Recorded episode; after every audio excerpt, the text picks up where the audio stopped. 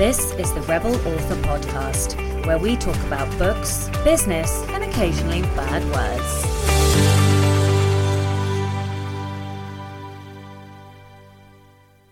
Hello, Rebels, and welcome to episode 90 of the Rebel Author Podcast. What a landmark episode!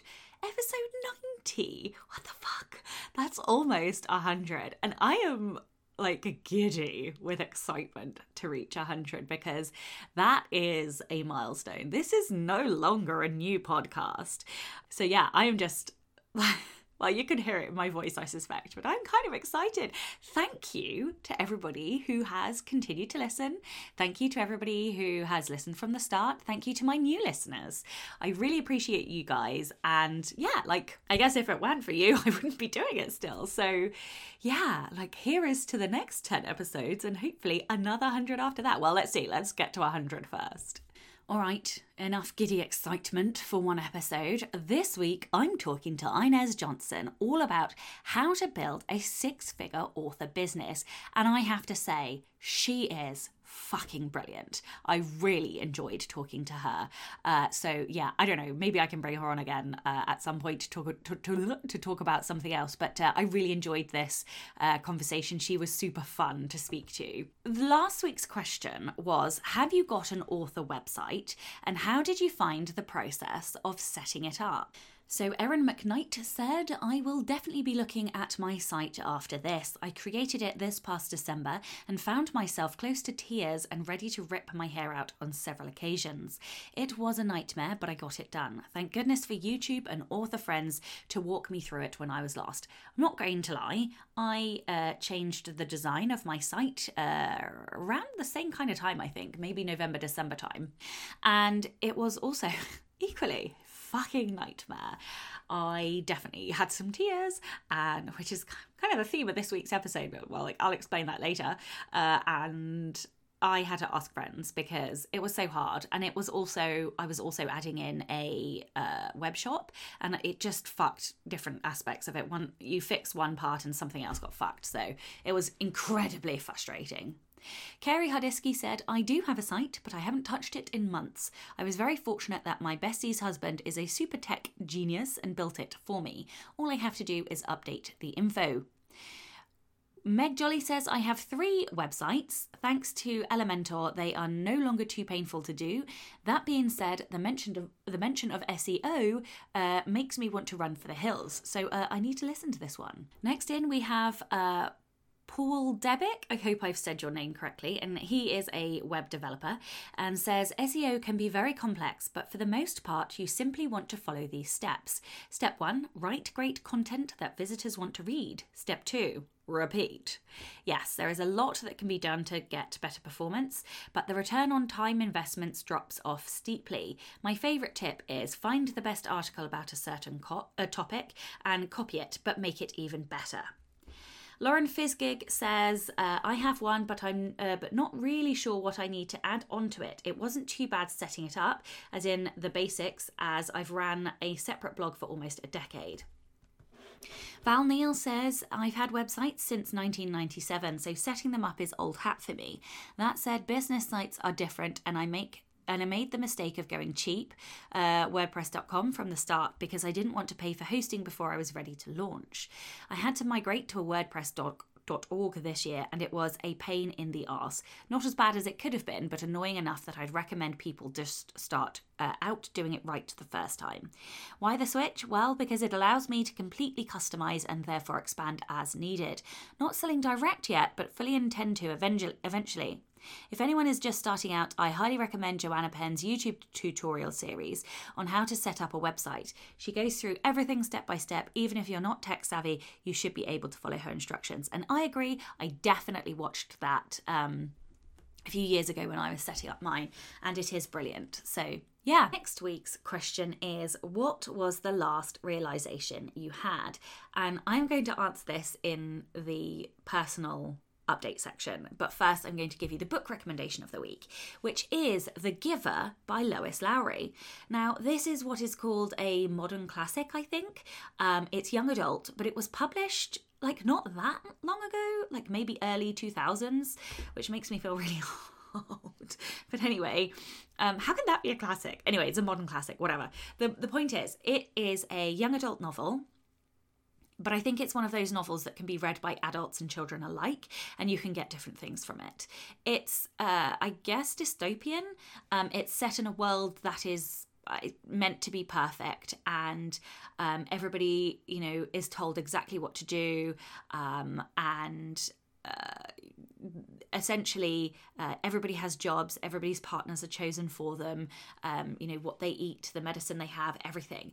And it the crux of it is that when this boy gets given his job uh, and i don't think this is a spoiler for me to say this he he is given the role of receiver which is a receiver of memories. And the memories are from history so like from our time where you know there was choice and differentness and pain and suffering and it's an exploration of what that does and what wisdom that gives the child and it is fascinating and it's a very quick read. I, I, have to confess, I haven't got to the end yet. Um, I have been vegetating this week in front of Scandal, the TV show, because uh, I just needed to turn off. And so I haven't got to the end of it, but I'm almost at the end, and it is beautiful. And yes, so I very much recommend that everybody reads that this week.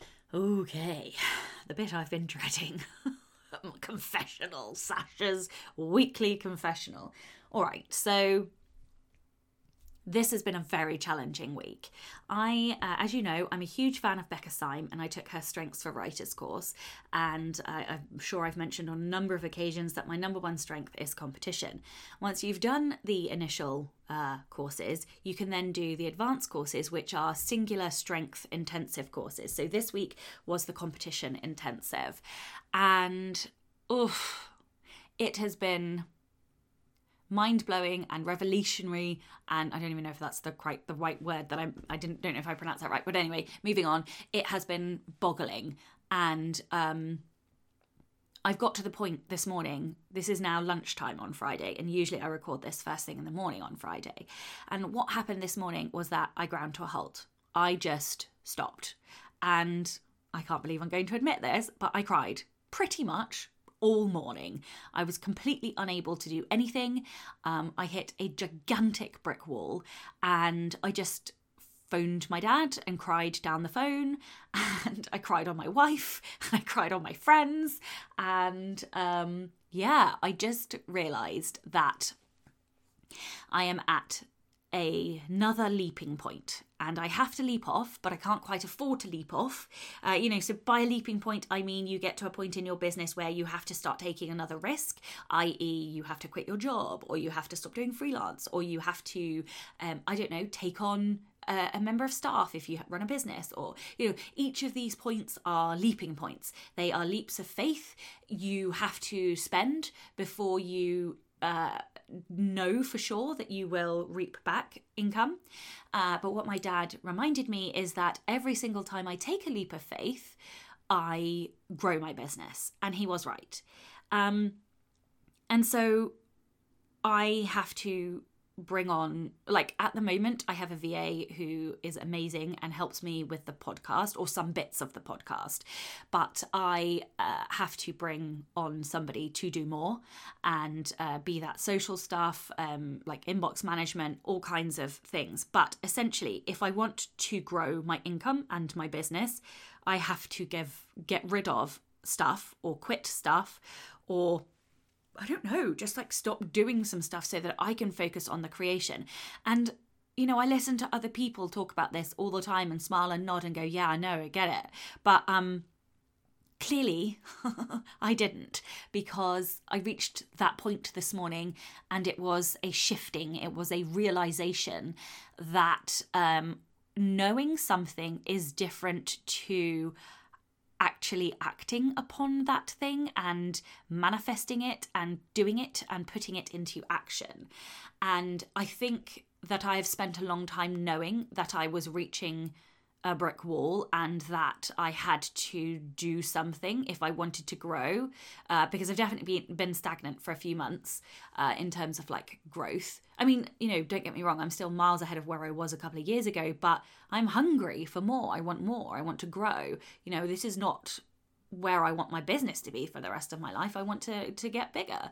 And um so yeah, so I hit that that wall this morning and just ground to a halt. And I was meant to record this this morning and I couldn't because it felt like such a significant barrier that I had to find a way to move past it before I could come back and then do the do the work.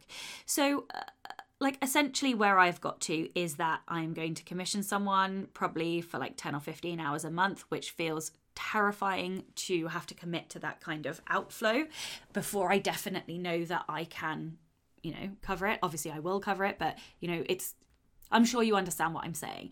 And the other thing that happened is that uh, my dad and this competition intensive made me realize that I had the wrong goal. Um, and I think this is also something that is spoken about. Um, in the industry a lot by some of the the big names and things but um, I had a financial goal and that was what was driving me. And all my passwords were that number. And um, you know i had post-its on my computer and i had it on my my screensavers and you know i printed my mood board vision board thing whatever.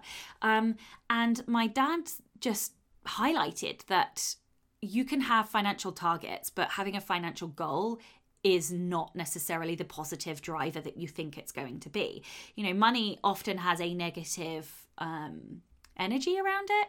And he just said, you know, if you really want to make money, go and be a banker, go and work in London, go and work in investments or the stock market or, or in hedge funds or whatever. And I was like, yeah, no, that isn't what I want to do. What I want to do is create and produce. And he was like, exactly. And so that should be your goal. And now I say it out loud, it seems so fucking stupid and obvious, and I feel like an idiot. But um, it, it is just the the most tiny of semantic changes. It is a reframing of what I was already doing, but in reframing my goal to production and creation, I can honestly tell you that just hearing him say that was like a weight lifted off my shoulders this morning. And I have felt for the rest of the morning like th- there are things moving inside my body. I can't explain it. It feels like a physical realignment of my being.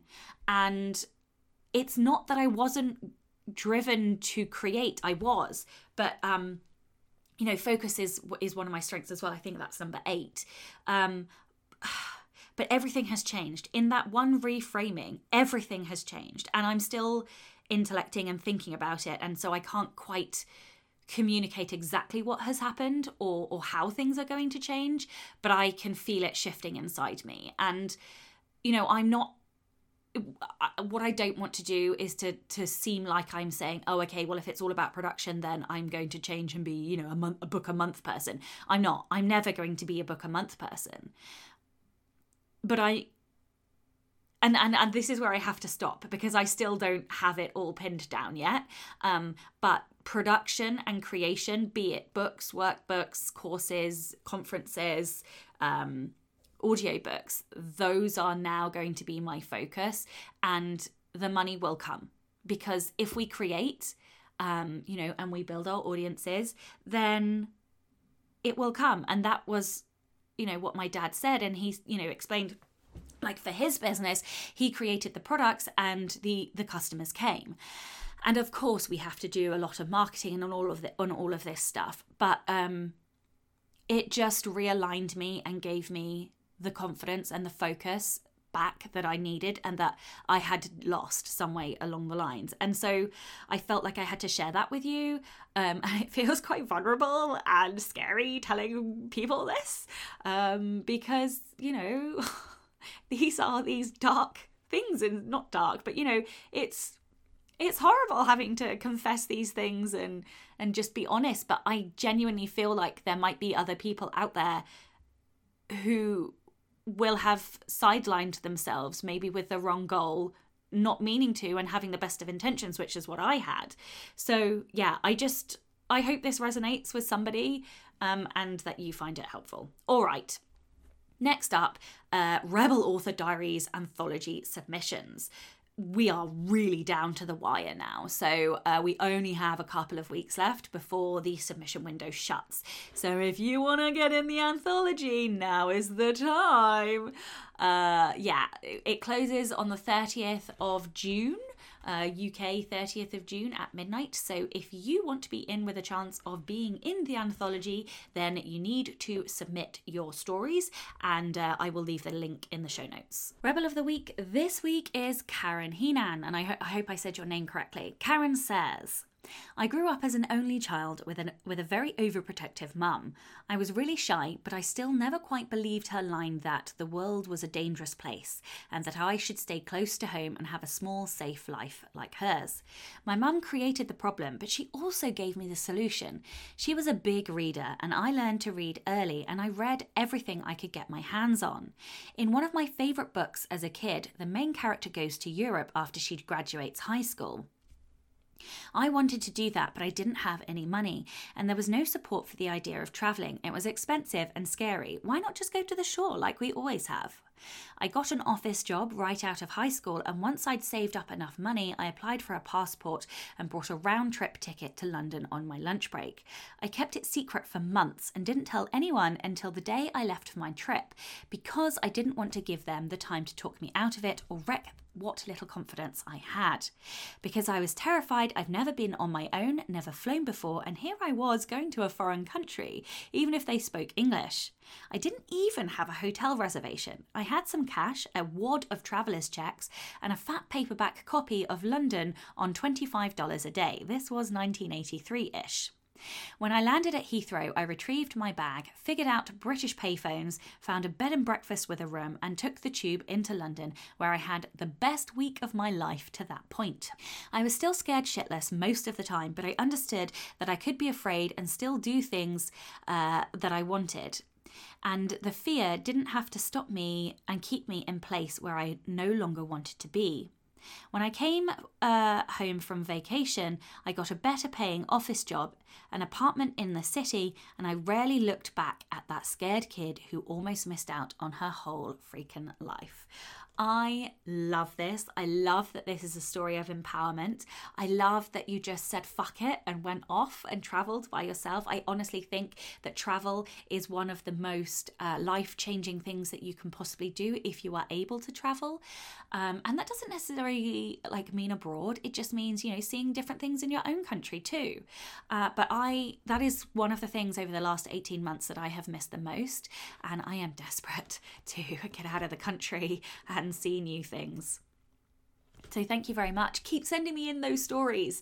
If you would like to be a Rebel of the Week, please do send in your story. It can be any kind of rebellion, big, small, or something in between. You can email your Rebel story to rebelauthorpodcast at gmail.com or Instagram me at Sacha Black Author.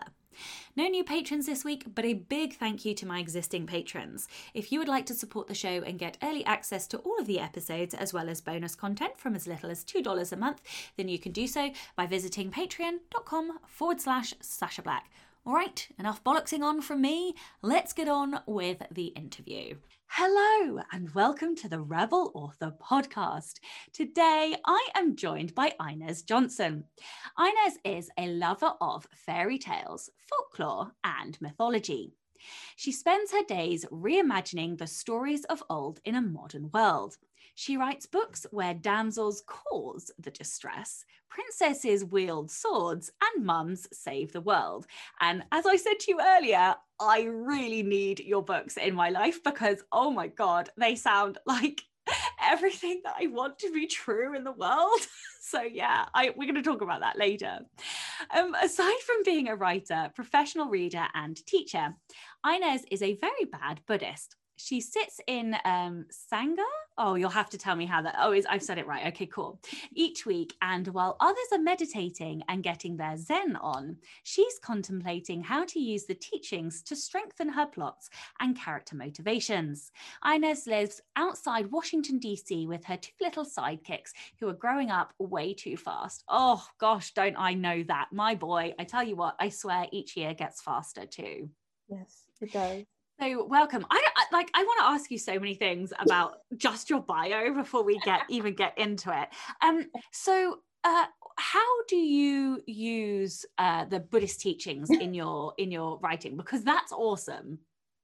So when I was when I the same way was when I was younger, and my most of my family is Catholic, and so when I would go to to Sunday school, I love the parts where there was where they would take the Bible and there would be a moral to the story like I love that. Like I wasn't really interested in all the other stuff. I, I just wanted you to read me the story and the moral, and I would get the lesson. In the same way that we in in America we have these things, or we used to have these things called after school specials, mm-hmm. where it would show like a kid in some with some type of um, harsh decision making um, thing that he, he or she had to do. And at the end, when we saw them go do the bad decision and the good decision, there was a moral to the story. So it's the same thing. When you're sitting in Sangha, there's usually um, a lesson that you're teaching, a lesson that is being taught um, of how um, a different way to live your life, to make different decisions. So all of my books, I try to make them have a moral to the story, which we could just say is a theme. Mm. And it just it, it it makes me happy. It makes me feel like I'm applying teachings to not only my life to but my readers' lives as well. I love that so much. Like I had a real love hate relationship with theme when I was like earlier in my writing. I used to find it so hard and like I didn't if i'm honest i didn't really put a theme in like mm-hmm. my early books but now i am starting to start with the theme mm. rather like and craft the book around the theme which not everybody can do and that's fine everybody has their own like processes mm-hmm. but i find with my particular writing and like style of writing that my book is stronger when I start with that moral or theme or like message. So yeah, that's so cool. So professional reader, like what what does that mean and how do I get to be one of those? Once upon a time I I had this stuff called Time. Oh wow, what is that? It was magical. Let me just tell you, it was magical. and I um signed up for um I was about to say Netflix, NetGalley. And on NetGalley, if you were and i was just, i wasn't writing at the time but i was just a reader and they called the people who read and reviewed professional readers and i love that and so i just it and kept it. I love it i love it. Um yeah so uh, yeah i mean i yeah i i'm trying to up my reading this year and I'm trying to read like a hundred books this year, which Good is like as a mom and a a businesswoman, I must have been out of my fucking mind when I decided mm-hmm. to do that. Yeah. but anyway, I'm gonna I'm gonna steal that and say that I am also a professional reader. All right. Okay. Tell everyone a little bit about you and like your journey. How did you get to where you are today? Well, I came after, you know, watching a lot of television. I, um, I actually went to, um, and I studied uh, media production in um, college. I'd studied it in high school. We had a, we actually had a class called television production and we had a weekly um, news program as you do in America. Um, and I and I fell in love because it was just another form of storytelling. So when I got to college, I was like, this is that this is what I'm doing. And I studied television, and I went on to work for companies like National Geographic and the oh, Discovery wow. Channel. And then I went on to do children's media at a channel called the Black Family Channel. It was awesome. Um, it was also a lot of work, and I had always been a romance reader. Like that's how I decompressed in the evenings. I would. My godmother, I love this story. My godmother, um, in her kitchen pantry, where you know you're supposed to have like um, pastas and rice and cans, you know, in case the apocalypse comes. From the top of the shelf to boxes on the floor, it just had those thin little Harlequin presents. That's what was in there. So she was my first library at 12 years old. Oh my God, I love it. and so I have been, and I, I would just, she, and she didn't mind. After, after she read them, I could have whatever I wanted. So I just was constantly reading those. So I, I, was addicted to romance at a young age. And so I was constantly consuming that. And um, by the time um, that I was writing children's programs, I was like, hmm, I, I, I wonder if I can write one of these romance novels. And I tried. First one was awful, but I kept doing it. And then they, they got kind of good and I started selling them. I love it. I love, I love, love, love that you were reading like Harlequin novels at 12. I mean, there were the good, the good parts were the waves crashing and, and, and, and uh, sensations coming over me. They didn't they didn't describe anything too deep, so I still had no clue what was happening at 12 years old. but don't you think like because i did the same thing. I used to read like jane green. I don't know if you remember her. She's like from quite a few years ago now. Um but she was i think she's still publishing actually. Um but she was definitely like a romance or like women's fiction. Who the mm. fuck reads women's fiction at like 13 you know? But i did. But i think yeah. the thing is as well like we can totally get away with doing that at that age because we are still innocent and so we don't really read into no. like we don't get the subtext we're reading no. story on the surface level um so yeah i definitely and i was reading like heavy patricia cornwell like crime oh. like dead bodies and shit like yeah really young anyway like this is this is the life of a writer like i think all of us just you know consume whatever we can when uh, when we're little all right so we connected because um, I read your all amazing article uh, on BookBub recently. Oh my gosh, um, and- so did my father. and he calls me up, and he, if you've read the article, he calls me up and he's like, "So, what did you mean about the two guys and the swords crossing? What? what huh?" I'm dead.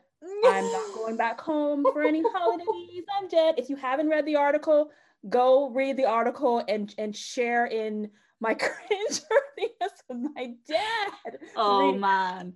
Fun. I, I will link to the article in the show notes for everybody. But um yeah, that is so I'm I'm guessing like your pen name is no longer a secret. No. I didn't expect my father to read that article though. Wow, I would like just yeah, don't let him read the books. No, no. the fear in your eyes. Come to that agreement. No. oh boy. Um Oh, all right. So in the article, you mentioned um, that you made like quite a few mistakes on your yeah. journey, and I think that's natural. A lot of us make mistakes, but mm-hmm. you are now seriously successful as a six-figure author. so, like, can you can you talk me through some of the mistakes that you made and i'm sure we'll probably go into some more detail as we go on but like what were some of the the main mistakes you made on your journey? The main mistake and i didn't know this was a mistake at first the main mistake was i didn't have a very clear goal. I i i, I did have a goal let me take that back. My goal was I had I was on one of those Yahoo. Um, remember Yahoo used to do like it was almost like a forum where you could email and then and someone would ask a question and you get replies. I don't remember what they were called, but Yahoo had that. And um, this big author had one, and I was about to publish my first book, and I was like, okay, what are my expectations supposed to be? And someone uh, replied, she was like, girl, you know, I made ten dollars my first month, and I was slap happy that someone read my book. And so in my mind, I was like, well, okay, because I'm I'm competitive. I know you're competitive. I'm competitive yes! too. Yes! And I was like, bet all I need to do is make ten dollars and one cent, and I am a success. I love so you. that was my first goal. but I didn't. So the mistake that I didn't have is I didn't really have any clear goals. I was still very gainfully employed at the time, and I was writing these books just because I I, I had tried the traditional route, and I didn't even get rejection letters. Like people just didn't even contact me back. I would hear stories of people, oh, I got 10 rejections this week. And I was like, oh, they didn't even write me back. I, I, I, wanted my, my stories to get out there. And then there was self-publishing. So I put that book out there and I think I made a hundred dollars the first uh, month that I published. And so I thought I had arrived.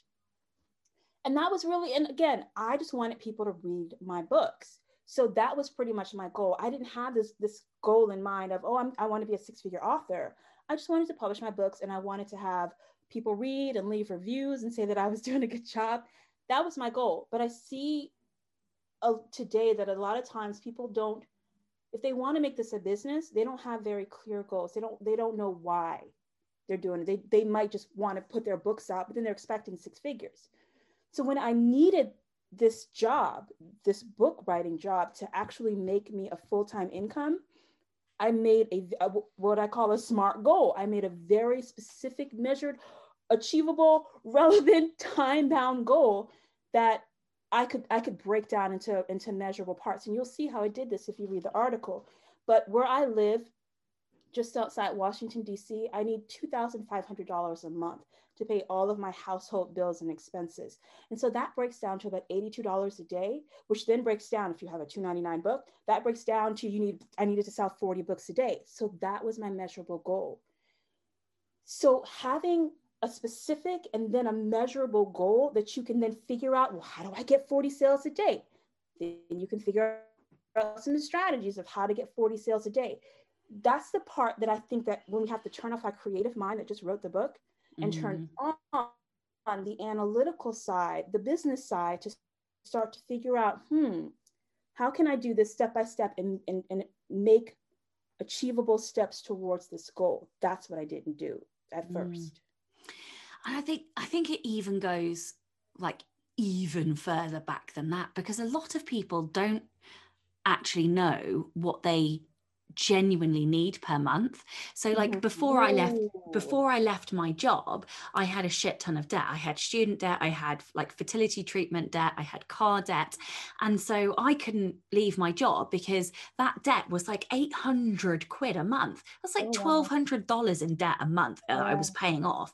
And so like my first goal was get rid of the debt because then I that that was you know 800 pounds less a month yeah. that I needed so yeah. it was then a smaller number of daily sales that I had to reach in order to get there but you know that is always the first step how much money how much money do you need yeah. and then how much money do you really need yeah. if you can then get rid of the debt how much money yeah. could you like what is that baseline figure so i think that's such good advice um to you know really go into into like the numbers and and know like what those sales like how many sales it is per day. Because otherwise what are you tracking? You don't even know what to track exactly. otherwise. And are you tracking? Yeah yeah exactly exactly. Um okay so so one of the things that you mention in your article is about branding and that you learned a really hard lesson about branding. So why is branding so important and what did you personally learn so with with when it comes to branding i i feel like um some authors don't turn they just still rely on their artistic side and they don't rely on their analytical side. They might not even be looking at it and know that that they have that part of their brain. Because as a reader i will read any type of kissing book. If there's kissing in it i'm there for you. Unless it's bullying I, I can't i can't really dig when uh, one party wants to hurt the other party before they want to love them, unless it's a consensual, safe relationship and they've negotiated it. Then I'm there. I'm there for it. But if they've not negotiated, I'm not there. But but having that be said, not every reader is like me. Not every reader will read a historical and then a paranormal and then a rom com and then a women's fiction and then um, a clean contemporary romance. I I I if it's romance, so I will read it. And so that's what I was thinking when I was writing these different and varied books. Again, if you read the article, you'll see that I started writing an MMF, that means male, male, female, where the swords cross. Now you know why my dad called me himself. I wrote a male, male, female dystopian fantasy. And then I wrote um, one uh, where a mom basically saves the world, where um, a mom um, is recasting the role of Cinderella and then I wrote um, a paranormal shifter romance based off of the movie While You Were Sleeping. And I couldn't understand why the readers of the MMF romance weren't interested in the in the the single mom romance, and then they weren't interested in the paranormal romance because it was all they all had kissing in it. So that whole adage of when you're asking yourself, well, who's going to read this book? Well, everybody's going to read the book. That's not true. Unless they're me, unless it's me, everybody's not going to read your book. Readers go to the page for very specific reasons. They're looking for a specific type of escape. They're looking for a specific type of emotional hit to, um, to, to, to come into their hearts and into their minds. And if you don't deliver them that, then they're going to move on to the next book because there's tons of books out there. So when I understood that, that's when branding started to make sense to me. And that when I understood that I have different readers and they're not all going to read all of my books. So it's best if I, as I say in the article, if I if I um, don't have a lobotomy, but kind of have a split personality, and I separated myself. At the time, I separated myself into three different pen names based upon steam, because that was the, the, the major factors. How, how steamy was this? Do the swords cross? Do the swords not cross? Do they not even take out their swords out of the sheath, meaning it's a sword I'm loving all of this sword discussion, I tell you. So that became really important when a reader could look at my cover, when they could look at the title, the subtitle, the blurb, and know this is going to give me that emotional hit that I'm looking for at the steam level that I'm looking for, then I, I, I was I was cooking with the wool then because they knew what they were going to get. It's so funny. I've literally just come off of another podcast where we were talking about um, well creative self-publishing, but um, one of the things that um, Orna said was that um, if you read, like, not everybody can do this, but if you read your reviews and underline or take out the emotional words that reviewers use and then you pattern spot you should see like the emo regardless of what emotional impact you think you're having you will see the emotional impact you are actually having if you look at the the emotion words that your reviewers are saying. And i was like oh my god that is genius. I've never like i've never heard like nobody's ever said that to me. I thought that was such a fantastic idea. Um the other thing i was going to say i think that that advice is so good because I also read voraciously and across like so many different genres and not like I thought everybody did that too. And I think that that is no, I know, right? Like I think that is something that writers do yeah. and normal readers don't. And yeah. that is such a shock to me like i i mean the majority of my reading is young adult reading because that is the genre that i write in but also you know i i'll read a bit of anything um mm-hmm. and and yeah so yeah what what a fantastic lesson to learn and it is also a reminder that even though we write for ourselves you know because most of the time we do read at least a good portion in our genre, mm-hmm. we are still not necessarily our audience, which is why it's so important to do like your research as well. Um okay, so another thing that you mention in your article, I hate that I need to confess this, but you mention um creating a publishing schedule. Yeah. Now, the minute I seem to like set a goal, I will just go and fuck shit up and not be able to get to that goal. I don't know. I don't I don't know why. Like I want to take responsibility and not be like, but life gets in the way. Um, because you know, I don't want to be that person. But also life gets in the way sometimes. And then I don't know, like it's it's I don't know why I am incapable of I think I just have unrealistic expectations. Like how how are you able to do that how do you create your schedules how do you know that you're going to hit on a certain like and then how do you deliver like how tell me your secrets everyone seems to think i have a secret i don't i honestly so the first thing is i've had 44 years of knowing this person right here me and so i know my i know my habits and I know I know how to trick myself. I know how to goad myself. So and I and I know the things that I'm capable of and the things that I'm not capable of. And I know when I'm pushing myself too hard and not pushing myself enough. So I think that's key. And and I and I want I want to say that out loud because I do realize that I have a fast writing speed, which does not mean that you, you Sacha, and you all out there that you need to aspire to what I do because I do this because again, I, I know my limits. You need to know your limits to get you to where you want to be. So that's the first thing that you need to do is you need to know your limits. So what I terrify people, me. Go on, tell me, tell me, make me. What I tell people to do is to the first thing that you need to do is you know your your words per hour. Mm-hmm. And one of the best ways to do that is to sit down and sprint, or just to keep a log of how much you're writing in a in a full day, so you know, like at your at your not even at your best, at your average, mm-hmm. what can you do in a day? I prefer mm-hmm. sprints because I, I, can sit down and, and hammer out something in 20 and 25 minutes and, and figure out where I can get 25 minutes out of a 24 hour day. So I know that about myself. I know that if I sit down and I do a certain amount of sprints and I'm going to get a certain amount of words, really chapters, because I don't like to write by word count, it stresses me out. A, a, a, chapter or a scene is a complete story, and I know I can tell a complete story um, in within an hour. So I know that about myself, and I know that I can sit down and get about two to four chapters every day. And so if I know that I can get about two to four chapters every day and I outline my book and I know that this book is going to be 20 chapters and I know that this other book is going to be 27 chapters because those are the amount of scenes that I need, then I know if I'm if I'm averaging 3 chapters a day, then I know that in about 7 days or 10 working days, I can have a book. Wow. Yeah. So that's really what it is. I sat down and I studied myself. I know how many words I can, or how many chapters rather, I can get a day this is I am like in awe because um like Dan is like this and he he can write a book to a word can like what the f- how I don't my I feel like my brain is melting out of my nostrils. And this is like part of the problem is that I think I don't write linearly, which doesn't really mm-hmm. help myself.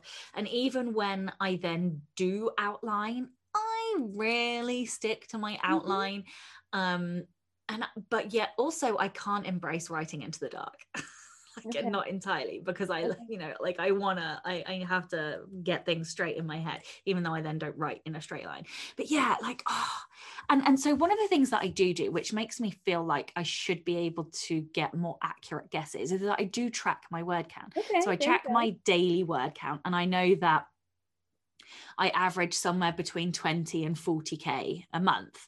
Um, and like and then plus or minus editing like on top of that um so i know like i want to get to the point where i'm writing about 500,000 words a year so about six books a year that feels comfortable for m- me i think where i then won't lose the enjoyment because i like playing with sentences and like not i don't know like yeah i I I don't know. I feel like six books is enough to push me slightly outside of where I'm at now. So like to keep mm-hmm. me, you know, going, but then not so much that I will then just be smashing out words for the sake of smashing out words.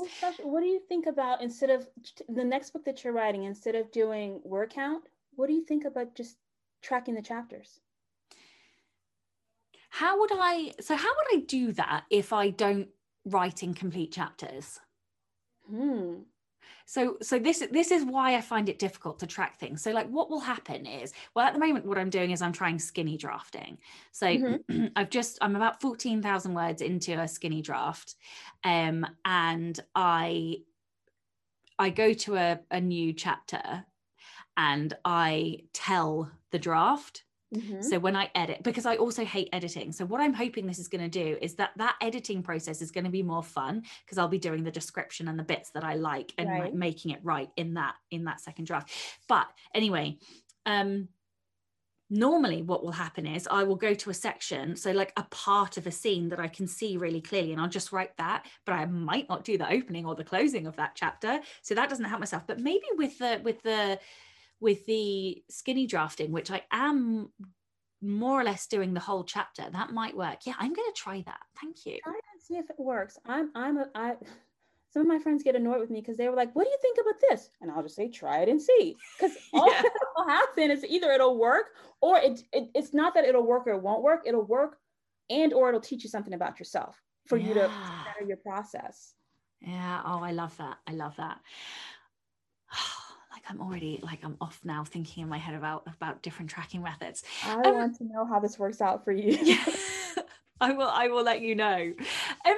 Or, so you you've obviously got multiple pen names so mm-hmm. like what tactics are you using to find readers in each of your genre and do those tactics change for different genres or are you using like the same tactics like how does that work how are you finding new readers a couple of different ways. So I started with the Ines pen name, um, and like I said, she was all over the place writing whatever she wanted to, mostly some stuff with magic. And then I got there, and then I broke myself out into N period S period Johnson, where I all my super steamy source crossing stuff went over to N S Johnson. Um, and then I got really intentional when I did Shanae Johnson, who is my sweet, clean and wholesome pen name with uh, Shanae, I had learned a lot about the business by then. So I got very, very intentional and I did a lot of research um, in the, on the front end. I started to go and I looked at the, the, the um, each storefront because I knew I wanted to write clean and wholesome romance because it was a different steam level. It was a zero steam level, just a sweet kiss sweet steam level. So I looked on places like Barnes and Noble's Nook. I looked on Apple Books. I looked on Kobo, and I started to see where who who was selling there? And i saw that that there was a lot of cowboy romances selling on apple and barnes and noble. So i knew there were readers there. But what's really interesting too is I, I started to look closer at google play and kobo and i and i see that my um, steamy paranormal romance is selling well there. And not necessarily my sweet clean wholesome romance. So i'm seeing different uh subgenres selling well on different platforms, at least for me. The other place that I look outside of just looking at platforms is I I love I'm a huge believer in Facebook ads. And I don't just look when I'm looking for a new target for Facebook ads, I don't just look at the authors. I look at like I write um sweet military romance. So I would look at things like, okay, I would put in the search field like military wives, like and what what's associated with military wives, and then I would narrow it down to book readers, and I would send an ad to them. I would look at like the Hallmark Channel or the Lifetime Movie Channel and narrow it down to reading and look at them. So I look at behaviors as well as just looking at the authors. Um, and the same thing with the steamy stuff. Like people know, like if, if you're doing vampires, maybe try Buffy the Vampire Slayer, the television show, and then narrow it down to books and to see if you can get find any readers in there so it's it's tactics like that that that's working for me I think that is fantastic advice. And like just like the emotion earlier, I think looking at behaviors, nobody like that's not it's not something that you ever hear people like authors talking about, but that is so, so true. Like when I think about my own behavior, like I love vampire like stories like vampire tv shows like vampire anything i will consume it. And yeah like i don't think i i have thought to do that. So i think that is absolutely cracking advice. Um also facebook ads do scare me but like i know i have to bite just, back. I just they like it eats your money. That's the thing that like bothers me about Facebook ads is it will eat your money and then it will take yeah. your money from your bank account and yeah. if you are not paying attention yeah. you're gonna be poor real quick that will happen it will happen uh, so yeah anyway um, you can also make a shit ton of money when you get them right so you know swings and roundabouts um right so another question in your article you talk about uh, like creating and running measurable marketing campaigns. Mm-hmm. So, like, how do you do that? Like, how often should you be doing campaigns? Like, what variables do you measure? Like, what do you track? All of that good stuff. Okay. so again, I, I am I'm a firm believer that ads only work if you're paying attention to your sales and to the ads. like I don't understand the or I don't subscribe to the idea of set an ad and forget it. No, I'm gonna I'm gonna watch it from day one. I might not do anything if I don't see it working immediately, but I'm still gonna watch it. So I know what my baseline of sales is for every book that I sell because I'm looking at that stuff every day. And so if I know that I'm selling five books a day of a specific title, and then I start a Facebook ad for $5 a day, and then all of a sudden I'm selling 11 books a day, and I haven't done anything else, then I'm going to assume that five, maybe four of those book sales are coming from that Facebook ad. So, and, and then I'm looking at the ROI. I hear people, I hear people saying, oh my God, because sometimes my ads are 20 cents, sometimes my ads are 30 cents a click. They're like, oh my God, if it's over 10 cents a click, I'm turn it off. And I'm like, my books are $2.99. If I sell a book, I make $2. If I just sold five books at 30 cents a click, I am not turning that ad off. It's making me money. So, uh, uh, the the measurement that I'm looking at is the ROI. Uh, I know what my baseline is before I start an ad. I start one ad at a time. So I will start with Facebook ads first. Actually, I, I my newsletter is my first line of defense. So I send out a newsletter when I have a new release or if I have a sale or anything. Then the next line of defense is I start a Facebook ad, and then the next line of defense is I start an AMS ad, and the next line of defense is I will tack on, and, and it's usually a week in between each, so that I can see if the baseline rises. Then a bit, then a BookBub ad, and then I'll start doing paid promo, and then I'm, my goal is to get that that tied up and then level, and so that becomes my new baseline, and then I move on. You're a wide author, aren't you? So I sure am. So when you so with your facebook ads are you and i know this is getting into the weeds a bit for um, mm-hmm. some of like the n- newer beginner writers but when you're um, targeting on facebook? Are you targeting just amazon? Uh, like with facebook ads are you targeting the other stores? How do how or are you using bookbub to target the other stores? It depends on the book. Because like remember how I said like sweet westerns like they are doing really well on Barnes and Noble and Apple and Amazon as well. So um, I might send an ad just to Amazon. I might send an ad just to Nook, or I might do an ad and then I put in the text field a short link to each store so that they can just copy and paste whichever store that they want to do. So it just it's really is going to depend upon the book and the behavior that I've seen going on in that subcategory on whichever platform. Mm, that is really good advice. I uh, when I did I, I did about I don't know like a grand or fifteen hundred quid on Facebook ads, and I got them profitable. I was I think I was making like a thirty percent on top of whatever it was. But I was I, I, that was my one and only stint in KU, and I've always been afraid to do them wide because I I wasn't sure if I would get the same like return. Yeah. So I haven't done them wide yet. But um, I'm publishing fiction later in the year and then they'll have enough in a series to warrant doing it so like i'm like oh i need to do it again i'm that's, that's the point that's another thing i i don't start ads until i have at least three books out because then i'm i become fearless because in my opinion i come i come from television so i'm used to serialized episodic writing. So i will funnel you through the book.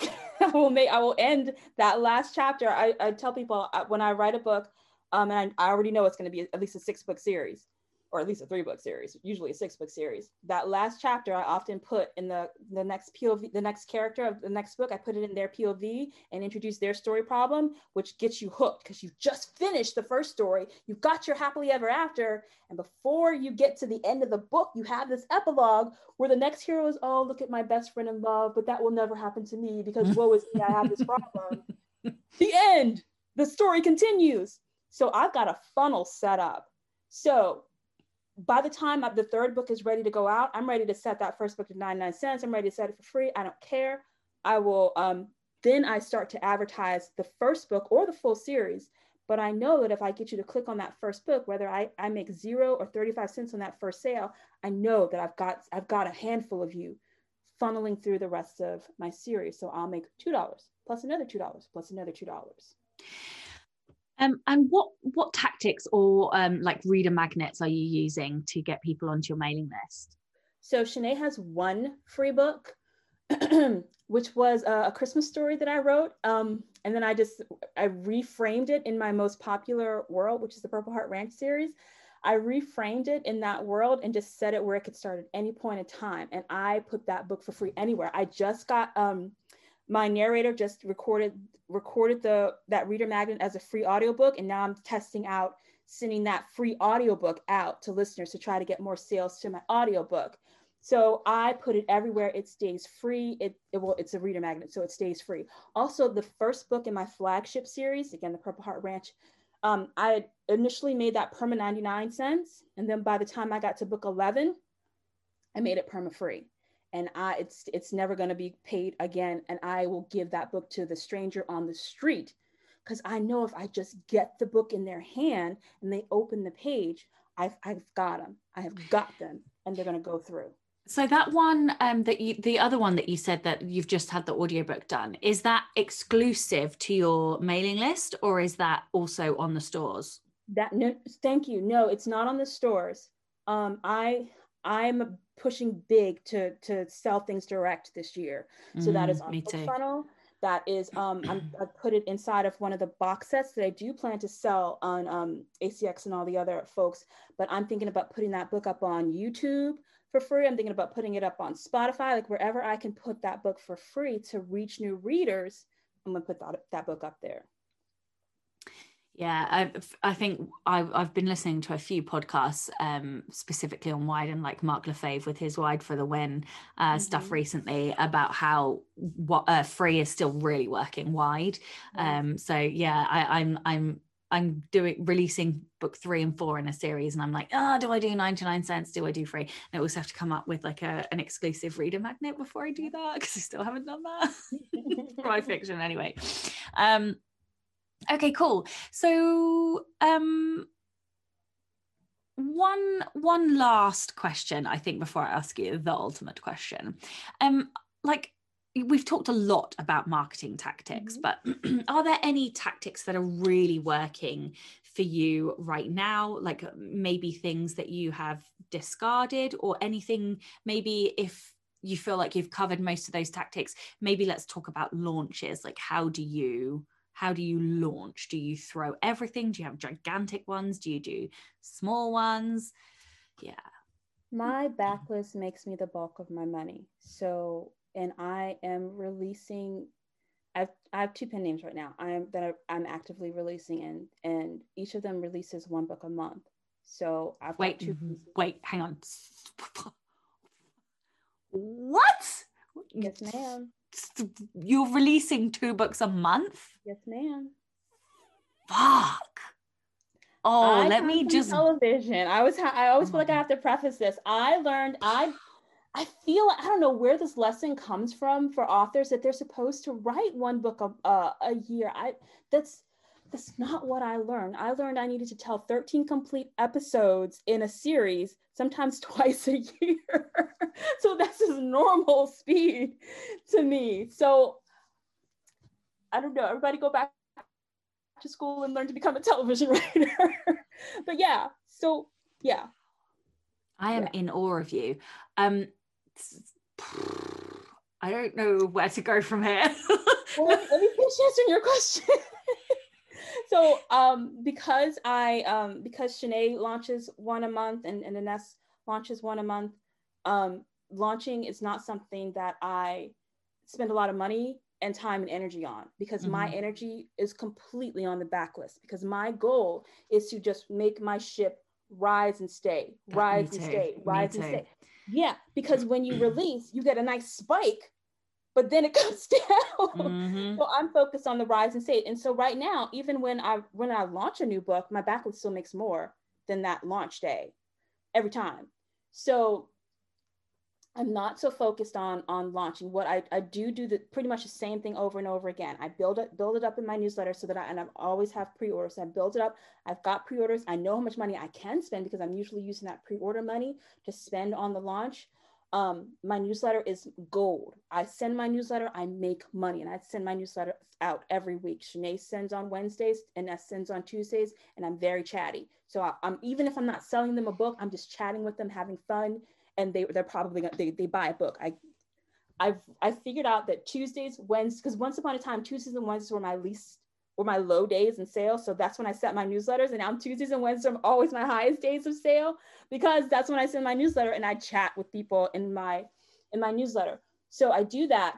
Um, and then um, I start my Facebook ads, but with my Facebook ads, because I've been running them so long, I've built what's called a warm audience. If ever you go into your Facebook ads, you'll be able to see that um, you can build an audience based on anyone who has clicked or engaged on any of your posts or your ads. So I always send to them first because they're warm. They have clicked, they've engaged with me. I send to them first, and then I'll send to my try and true big, like 1 million um, potentials audiences. Then I start the AMS ads, then I start the book BookBub ads, rinse, repeat. And I'm doing that every month. So that's what I can manage is that particular process.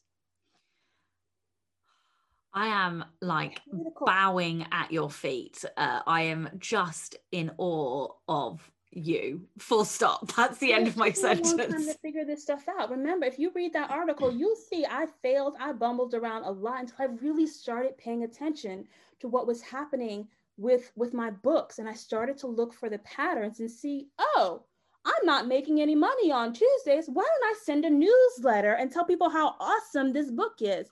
Oh, I'm not making any money on the weekends. Why don't I schedule promo for the weekend?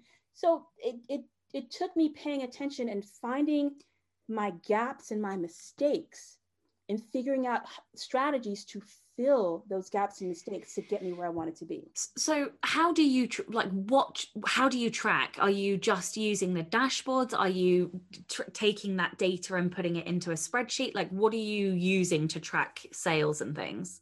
I'm very tactile. If you like, if you again, if you look at that article, you'll see some of my bullet journal and planner spreads because I like I, I love planners and office supplies and stickers and colored pens. They make me happy. So no no spreadsheets for me. I write this stuff down by hand because then I'm gonna do it. If I if I'm just sit at a computer and I'm just downloading it into a spreadsheet, I'm gonna forget. I'm not gonna wanna. But if I get to put, if I get to match pretty colors and highlighters and put stickers next to them, you see, I'm, I'm getting excited right now. so I wake up in the morning, I have a planner spread where I write down the royalties earned per platform each day. I take a look at my ads. I don't really write down my, my ad spend because my, my cost per click ad spend like Facebook and BookBub because I'm spending about the same amount each day because I have caps on those. So I'm looking at the royalties. If I have, like today, I have a BookSends um, ad running. So at the end of the day, I'm going to look and see how many sales I got from that BookSend so I know if I'm going to use them again or not. So I write the stuff by hand and it's it's all pretty and it's color coded and it makes me pay attention and it makes me focus on it. But that's just me. You can do spreadsheets. Okay, so okay, because I was like, do you when you publish wide and I am assuming you have a fuckload of books at this point. Oh, if you're yeah, how many? Sorry? It's it is a fuckload. That yeah. number. I'm so glad that that is how we are measuring them. yeah. Yeah, I so uh, yeah, I was like, wait, because that is a lot of platforms with a lot of books. Are you writing down the sales for each individual book? No. Okay, cool. No. I I glance at what at what's selling, what's not, and and I can I, I can't hold those numbers in my head, but I but it, it, it informs me. So I, I'll like and that's why I know that on Kobo and Google Play, my steamy dragon shifters are selling really well, but not so much my sweet romance, which is selling well on Barnes and Noble and uh, Apple and um, and Amazon. It's selling well on there. So that's informing me of, of what I need to be focusing on in my publishing schedule and what I don't need to be focusing on, or what I need to try and see if I can sell a different way, like make a new Facebook ad campaign for a series that's not selling.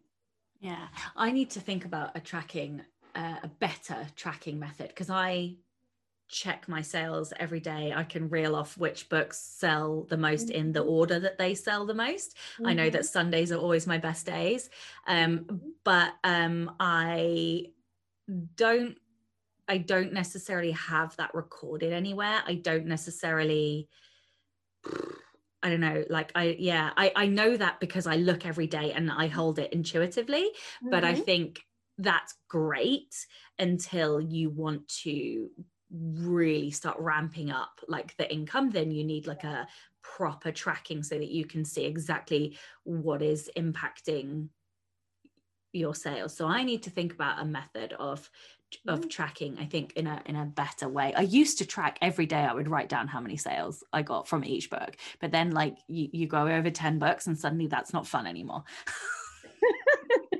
Especially when you're publishing wide. Okay this is the Rebel Author podcast. Tell everyone about a time you unleashed your inner rebel. I have a I have a feeling this is going to be fun. Okay, so for there's two times. So for Shanae, um, my sweet, clean, wholesome romance, um, I was selling. I was selling like gangbusters. I was selling sweet Western romances, military men who um, who were wounded warriors who went to a ranch a rehabilitation ranch, but the ranch, you, you could only stay there if you were a family. So they all had to get married, like modern day marriage of convenience. Sells like crazy. People are constant. When's the next one coming out? When's the next one coming out? And then me, I was like, oh, look, Harry and Meghan are getting married. Royal romance must be the next big thing. My, I, so I wrote some royal romances, sweet, clean, wholesome royal romances. And my readers were like, um, well, that's cute. When's the next Purple Heart Ranch coming out? they ignored it. And I just didn't care because I was like, these are cute. You guys are going to take it and you're going to read it. Nope. They were like, uh uh-uh. uh, when is the next horse book coming out? So that was one mistake that I made. And then the next, then, so I've three pen names, right? I have my NS pen name who does the, the, the steamy magical stuff. I have the NS pen name who, you know, the swords cross there a lot. And then I have the um the Shanae uh, Johnson pen name. And I it, it's tiring. It's tiring.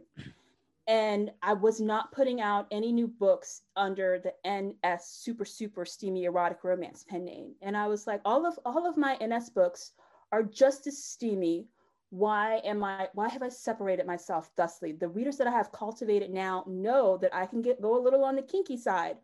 So I don't I don't want to be an S. I don't want to be NS anymore. And so I this year I started to sneak NS's books into NS. And the readers that I have and remember I started with those super kinky books.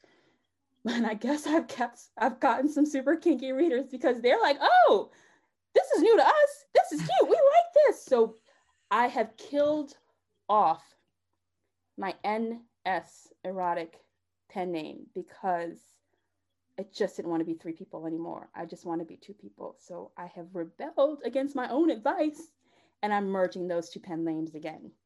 We'll see how it goes. I love it. So I I started with a, a, a slight pen name. Well, so Sacha Black is a pen name, mm-hmm. and um, but I have a ridiculous real name, and uh, I mean truly, it's like um, long it's got more letters than the bloody alphabet in it. So like it is ridiculous. Yeah right? Like it's just this is not going to go on a book. No. um and so i did like a little nod to my real name uh, with my original uh, pen name.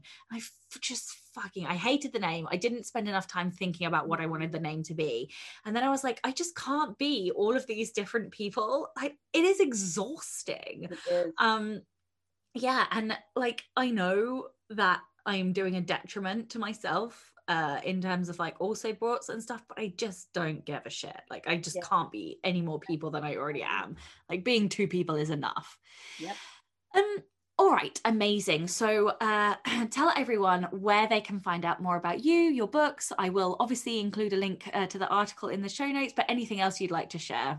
The article in the shows is the best thing. Um, I don't have any author services, so if you come to my website, you're just going to see my book. So if you want to read some steamy uh, magical books, um, you can come to ineswrites.com. If you want to read some clean and wholesome cowboys who are military, uh, former military, then you can come to ShanaeJohnson.com. Or damsels who cause distress, which is That's where I'm going. Oh, well, thank you so much for your time today. I have absolutely adored speaking to you. So, thank you so much for joining me. And of course, thank you to all of the show's patrons. If you would like to get um, early access to all of the episodes, then you can do so by visiting patreon.com forward slash Sacha Black. And a big thank you to everybody listening. I'm Sacha Black. You are listening to Ines Johnson, and this was the Rebel Author Podcast. Next week, I'm going to be joined by Christy Bromberg, and we are going to have a kind of two pronged discussion how to sell more books on Apple, and also how to write romance. Don't forget to tune in and subscribe on your podcatcher. And when you have a moment, please leave a review.